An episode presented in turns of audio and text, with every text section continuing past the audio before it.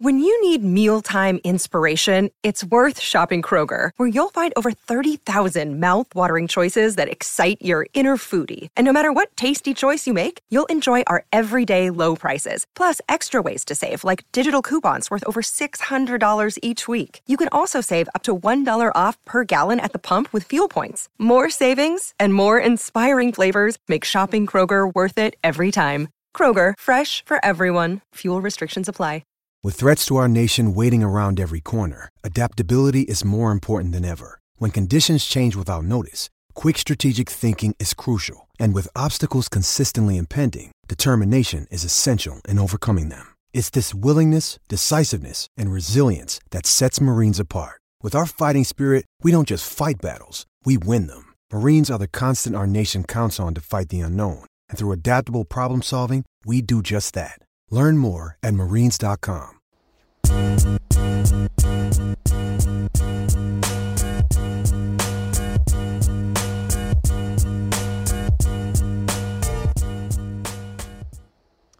What's up, everybody? Welcome into Breaking the Huddle. Big week after an amazing Saturday of college football. I'm Joel Klatt. The show, as always, is brought to you by Dr. Pepper. It is the one fans deserve. Let's get into my top 10. Uh, I've got a breakdown of the Alabama Texas A&M game. We've got Bijan Robinson on the show. It's loaded. Let's get right into it. Let's start with my almost top 10. These teams just didn't quite get into the top 10. Oregon squeaking in there. I'm not as high uh, on them as the AP, in particular with some of their injuries. There's Oklahoma State. Have them this week. Notre Dame in that comeback win. And Coastal. I still see you, Coastal. By the way, Grayson McCall, he should be on your Heisman list. There's no doubt. Now let's get into the top 10 teams as I see them right now. I'm going to start with number 10, Kentucky. Kentucky is 6 0. Mark Stoops has done an amazing job. This is the first time Kentucky has been 6 0 since what, 1960 when Bear Bryant was the coach. If you're doing something for the first time since Bear Bryant did it at your school, then you're doing something right. Kentucky fans, be proud of your team, although you've got a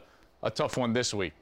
There's no doubt about that. Now we go nine through six, and this is where we get the Big Ten East. Penn State, even after a loss, they go back to nine. Remember, I thought they were dominating that game against Iowa. Clifford gets injured. Probably would have won that game if he stays in there, but they didn't, so they fall down to number nine. Michigan State at 6 and 0. How about Michigan State? Mel Tucker is doing some work right now. Think about what they were able to do on the offensive side of the football this last week. Payton Thorne, Jalen Nailor, the wide receiver, and Kenneth Walker. Kenneth Walker, the nation's leading rusher. This dude is, is putting in some serious work. In fact, think about this, folks. They did something, albeit against Rutgers, but they did something that's only been done five times in the history of our sport. They had a 300 yard passer, Payton Thorne. They had a 200 yard rusher, Kenneth Walker, and a 200 yard receiver, all in the same game doing work. Michigan State, way to go. All right, number seven, Michigan survives on the road against Nebraska. How about that fumble, by the way? Brad Hawkins strips and recovers uh, that ball from Adrian Martinez. They're able to kick a field goal. Harbaugh stays undefe- undefeated. They're 6 0. That team plays hard. Really love watching them. At number six, maybe the scariest team to face outside of Georgia in the country, five and one, Ryan Day's Ohio State Buckeyes because of what they're doing on the offensive side. I mean, this team right now is lighting it up on the offensive side. In fact, CJ Stroud, their quarterback, since he came back from injury, 10 touchdowns, no interceptions. They're the top total offense in the country. They're in the top three in scoring offense. You don't want to see that offense right now, and the defense has gotten much better. In fact, they've had a few pick sixes over the course of the last few games. Now let's get into the top five as I see them. Alabama, they go down to number five. Could have fallen a little bit more. I still believe in Alabama. Why? Because they've got Nick Saban as their coach, and really it was about execution and and some coaching some huge coaching errors, not from Saban, but from his offensive staff. More on that next segment. We're going to break down that loss to Texas A&M.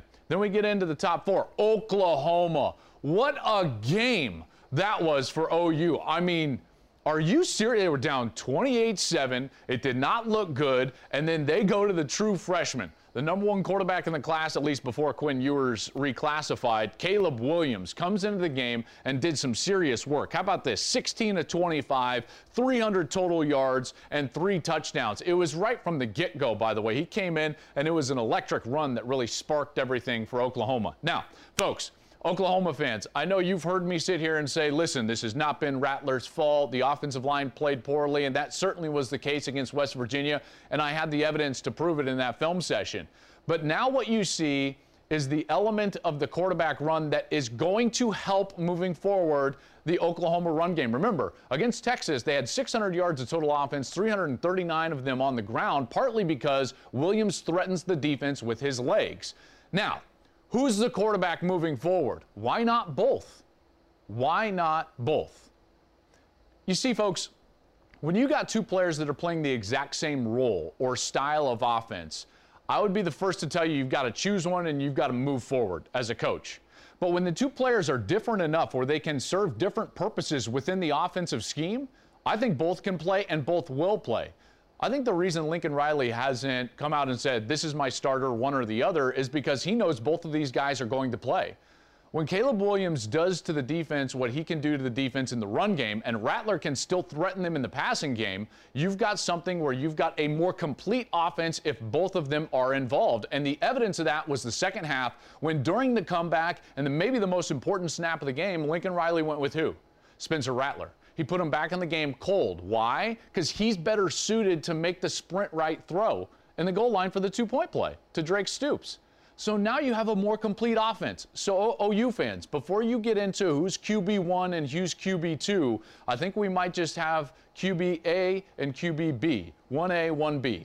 I think both guys can play because they serve a different purpose and a different role within that offense. Let's get into the top three really quickly because Cincinnati is doing some work. That team is the highest group of five ranked team that we've seen in the college football playoff era. They still have a ranked team on the schedule in SMU, so they're going to hope SMU continues to win. They're doing it with defense and great leadership and play from their quarterback, Desmond Ridder. And then two and one, I've got Iowa at number two and Georgia number one.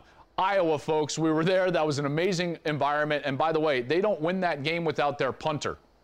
Their punter was amazing. Tory Taylor, how about what he was doing to the Penn State offense, pinning them inside the 10 yard line. This was the first one, just throw some backspin on it. He pins them inside the 10 yard line. That directly led to three points because they were able to pick off a pass on the next snap. How about this bam, lands on the one and just, I mean, fortuitous bounce, yes, clearly with a football, but he's doing some amazing things with the punt, in particular with the team that's playing some of the best defense in all of college football. Now we move into the fourth quarter and we see what Tory Taylor was able to do, pinning Penn State back inside the 10 yard line. This is perfectly executed. He punts it. They actually catch it inside the five. He gives them enough air where they're able to catch that ball inside the five. And then this one was great effort by the gunner Ivory Kelly Martin. This guy right here, he's the backup running back, number 21, Ivory Kelly Martin. He had an ACL injury in December. He comes back from that. Now he's healthy, and he's busting his butt on punt team in order to down the ball inside the five. If they're not able to do that, then this team does not have a short field to score and ultimately win the game. Their punter, Tory Taylor, essentially won the game for them for the Iowa Hawkeyes. Georgia's number one because they're dominant. They're 6 0. We can get into them at a later date. Obviously, I told you last segment we wanted to break down, we wanted to look under the hood of that a&M win over Alabama. It was a crazy win. I mean, certainly not an outcome that any of us were expecting. Uh, but what was it? Was it more about what A&M did do? Yeah, certainly. You could talk a lot about what A&M did do, but you could also talk about what Alabama didn't do. So let's start to look at Alabama now. And, and I think to look at this game through a historical lens is important. So let's look at it through the defensive lens because I think the defense is going to get a lot of blame for Alabama losing that game to Texas A&M. A&M under Zach Calzada, the backup quarterback, had not done a ton offensively in the last few weeks. And then all of a sudden, they're able to score on Alabama. It must be a defensive problem. And the numbers would suggest that that's accurate. Let me show you what I'm talking about. Now, there's a lot of numbers up here. I understand that. But basically, let me tell you what you're looking at. This is Nick Saban's tenure, 2007 all the way down to 2021. Here's the points per game given up by their defense on the year in every one of those years, and then their FBS rank. And this tells a really good story. The first year of his tenure, they weren't a great team. They gave up 22 points per game. That was 27th in the country. And then from that point on, what you see is a team that does not give up over 20 points 14, 11, 13, 8. I mean, 8. That's ridiculous. Look at all of that. You just littered with great defenses. Here, what you'll see is a defense that is never outside of the top 10 in scoring defense until we see this adjustment into the offensive age of football from Nick Saban. Now, what you see is that as the possessions increase, the points per game start to increase over the last three years. It's gone up just a little bit 18.1, 18.6, 19.4, and then now here in 2021, is it the defense's fault? 22 points per game, that's 40th in the country. So they've gone from 12th, 13th, 13th, now 40th in the country. Well, what if it's not the defense's fault? As much as it is, it's just the product of the style of football in which they're playing, which puts a premium on execution on the offense. So maybe the margin for the offense, margin for error, is just shrinking a little bit. So now every time they get into a position to score, it's just more important. That was the case against Texas A&M. Let's go to the film and look at these two situations, one in the second quarter, one in the fourth quarter, where they had first and goal inside the five yard line. Now, when we look at what they did on their first first and goal in the second quarter, you're going to see just a standard run play. This is an RPO where the Bryce Young's going to read the outside linebacker as well as the defensive end, and as they get width, he's just going to hand the football off to Brian Robinson. I think this is actually a pretty successful inside the five run play. He gets all the way down inside the two yard line, basically to the one and a half. Now, this is good execution up front. Bryce Young makes the correct read.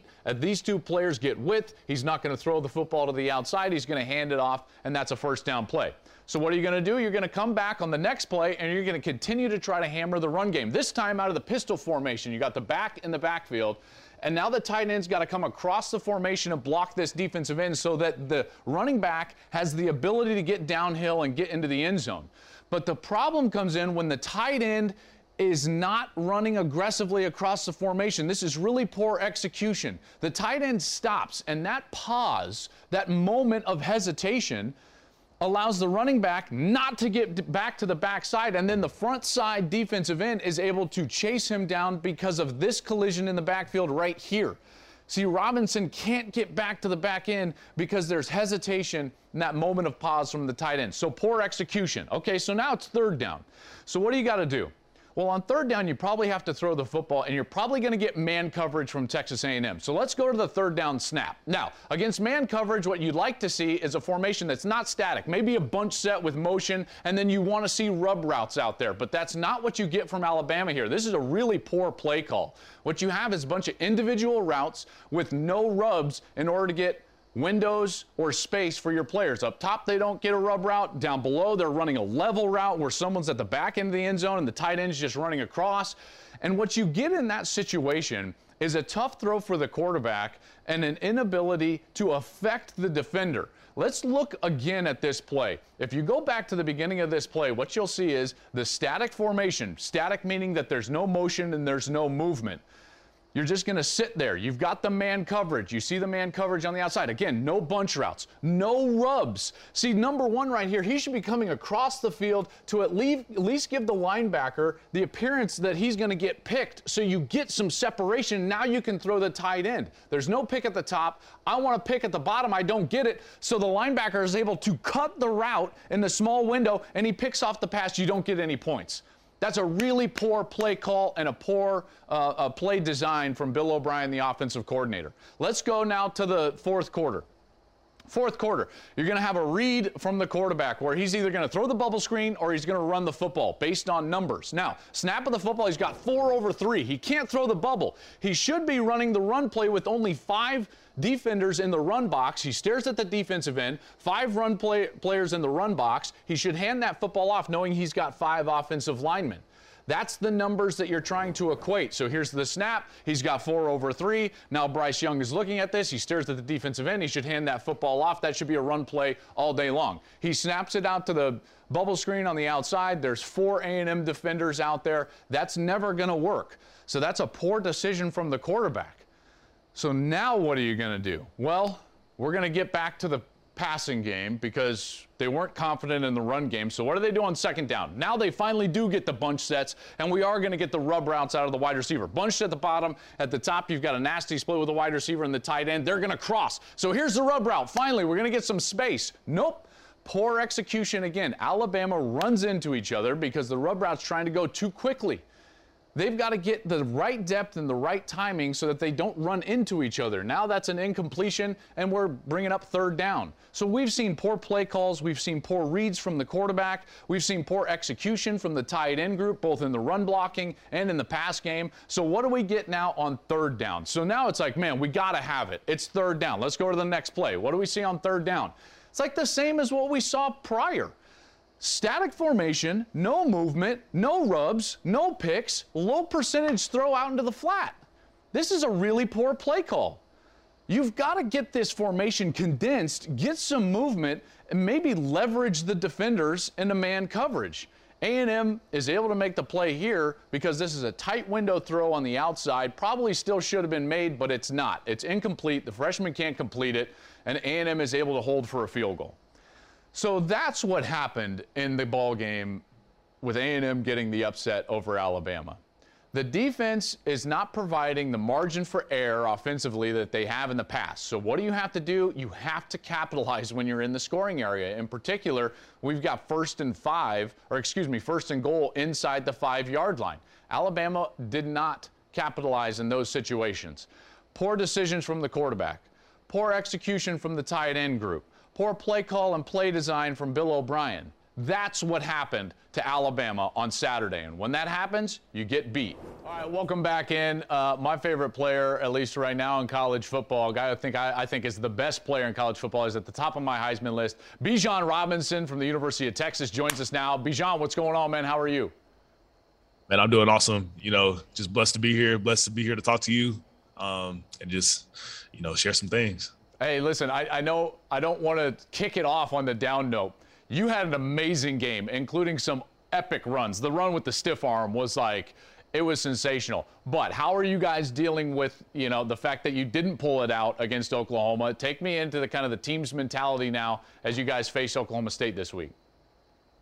You know, we just uh we're just short-minded. You know, we're we're not really thinking about the Oklahoma game anymore. Um, you know, we we understand that we we do want to play them you know, moving forward. So we got to take care of everybody, you know, everybody else who we got to play up against um, going forward. Um, so Oklahoma State's a, a, our main focus right now, and you know, we understood that you know last week was a was a hard loss, but you know we can't think about that kind of stuff, and you know we just got to stay positive and make sure that you know we're coming into this week, you know, executing and, and just playing our brand of football. One of the things I talked about uh, in the preseason was I thought you were the best running back in college football. And and people were like, oh, you know, that's interesting. There's a lot of guys out there. And I was like, no, no, no. You don't understand. Like he he's ridiculously good. He can catch it. He can run it. He's explosive. Part of the reason I thought that is because we did your game at Kansas State a year ago when you went off. That for yep. me was kind of your first. That was your first showcase. What what yes, changed for you in that game that started giving you confidence that you could come and dominate each week? Uh, well, you know, for, from last year as the season started going on, um, you know, I was getting, you know, some touches, you know, some experience, just trying to learn a lot. So when I had a chance to to, to get in the games a lot more to to start, um, everything started to slow down for me. And then, you know, towards the end of the season, when when I started to play against, you know, Kansas State, you know, it completely slowed down for me, and I started to understand the game. Um, and you know, just using my gift that you know God given me, it, it showed on that field, and I, I feel ever since then, you know, it's been it's been going up you know, since for every game since I've been in. Uh, I had some of the coaches at, at, Colorado before your bowl game. They called me and they were like, "Hey, you did their games. What, what do you got? What do you think we should do against Bijan?" And I was like, "Call timeout." you destroyed my buffs, man, last year in the bowl game. Uh, I know also in, in the offseason, listen, you know, there's been some great players at the University of Texas. Ricky won yes, a Heisman Trophy. And, and I know you've had a chance now to re- meet Ricky Williams and, and – yep. former relationship. Can you take me into that? You know, what have you learned from him? Yeah, so so me and Ricky, we met in the summer, uh, actually in Arizona for the, for some event that they were going on, you know, out there in Scottsdale, and they invited me and him to to sit at a table together. And you know, that whole time for about six hours, we were just chopping it up about just everything about his experiences in college, about my experiences that are that are still you know going on, and what I should look out for, and you know the connections I should make, you know, while I'm here. So he's ever since then he's he's been in my ear. You know, he's we've been texting a lot. You know, he's always giving me good advice about, you know, maybe about football, maybe how to hit that hole, maybe how to hit a different hole, or just even life. So he's been he's been a, a, a huge big brother for me. Um, you know, I just appreciate him so much of, you know, guiding my steps. You know, because he took those steps and his his steps were were amaz- were amazing, and I'm trying to you know follow his. Well, listen, your steps are, are becoming amazing uh, before our eyes. Great job last week. Uh, good luck moving Thank forward. You. We'll be down there. Gus and I and Ginny are going to be down there in Austin. We can't wait to come down there. Awesome. Huge matchup against Oklahoma State. So uh, we'll have you, yes, man, sir. on Fox this week. Great talking with you. Thanks for being here. Yeah, thanks for having me.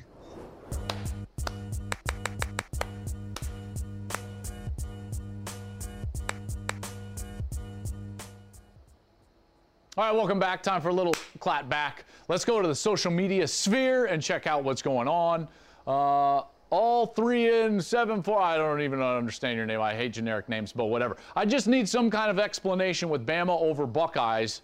And I'm not being a Buckeye homer. Just make some kind of sense with your thought process on this. Well, I'm going to try to do that. Listen, I'm going to try to do that in the most respectful way I possibly can, even though you won't put your actual name in your Twitter handle, which I think is lame. But I digress. I saw Ohio State live, and they got absolutely run uh, by Oregon because their defense was so bad.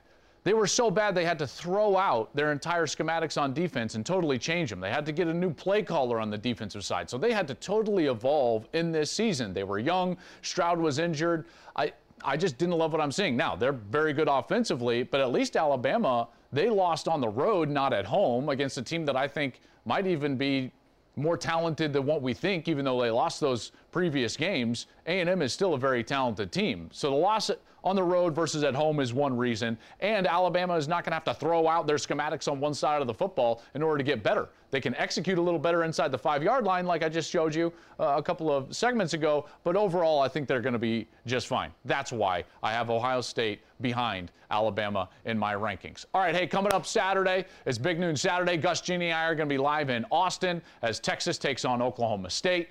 Folks, thank you for watching. This show is brought to you by Dr. Pepper. It is the one fans deserve.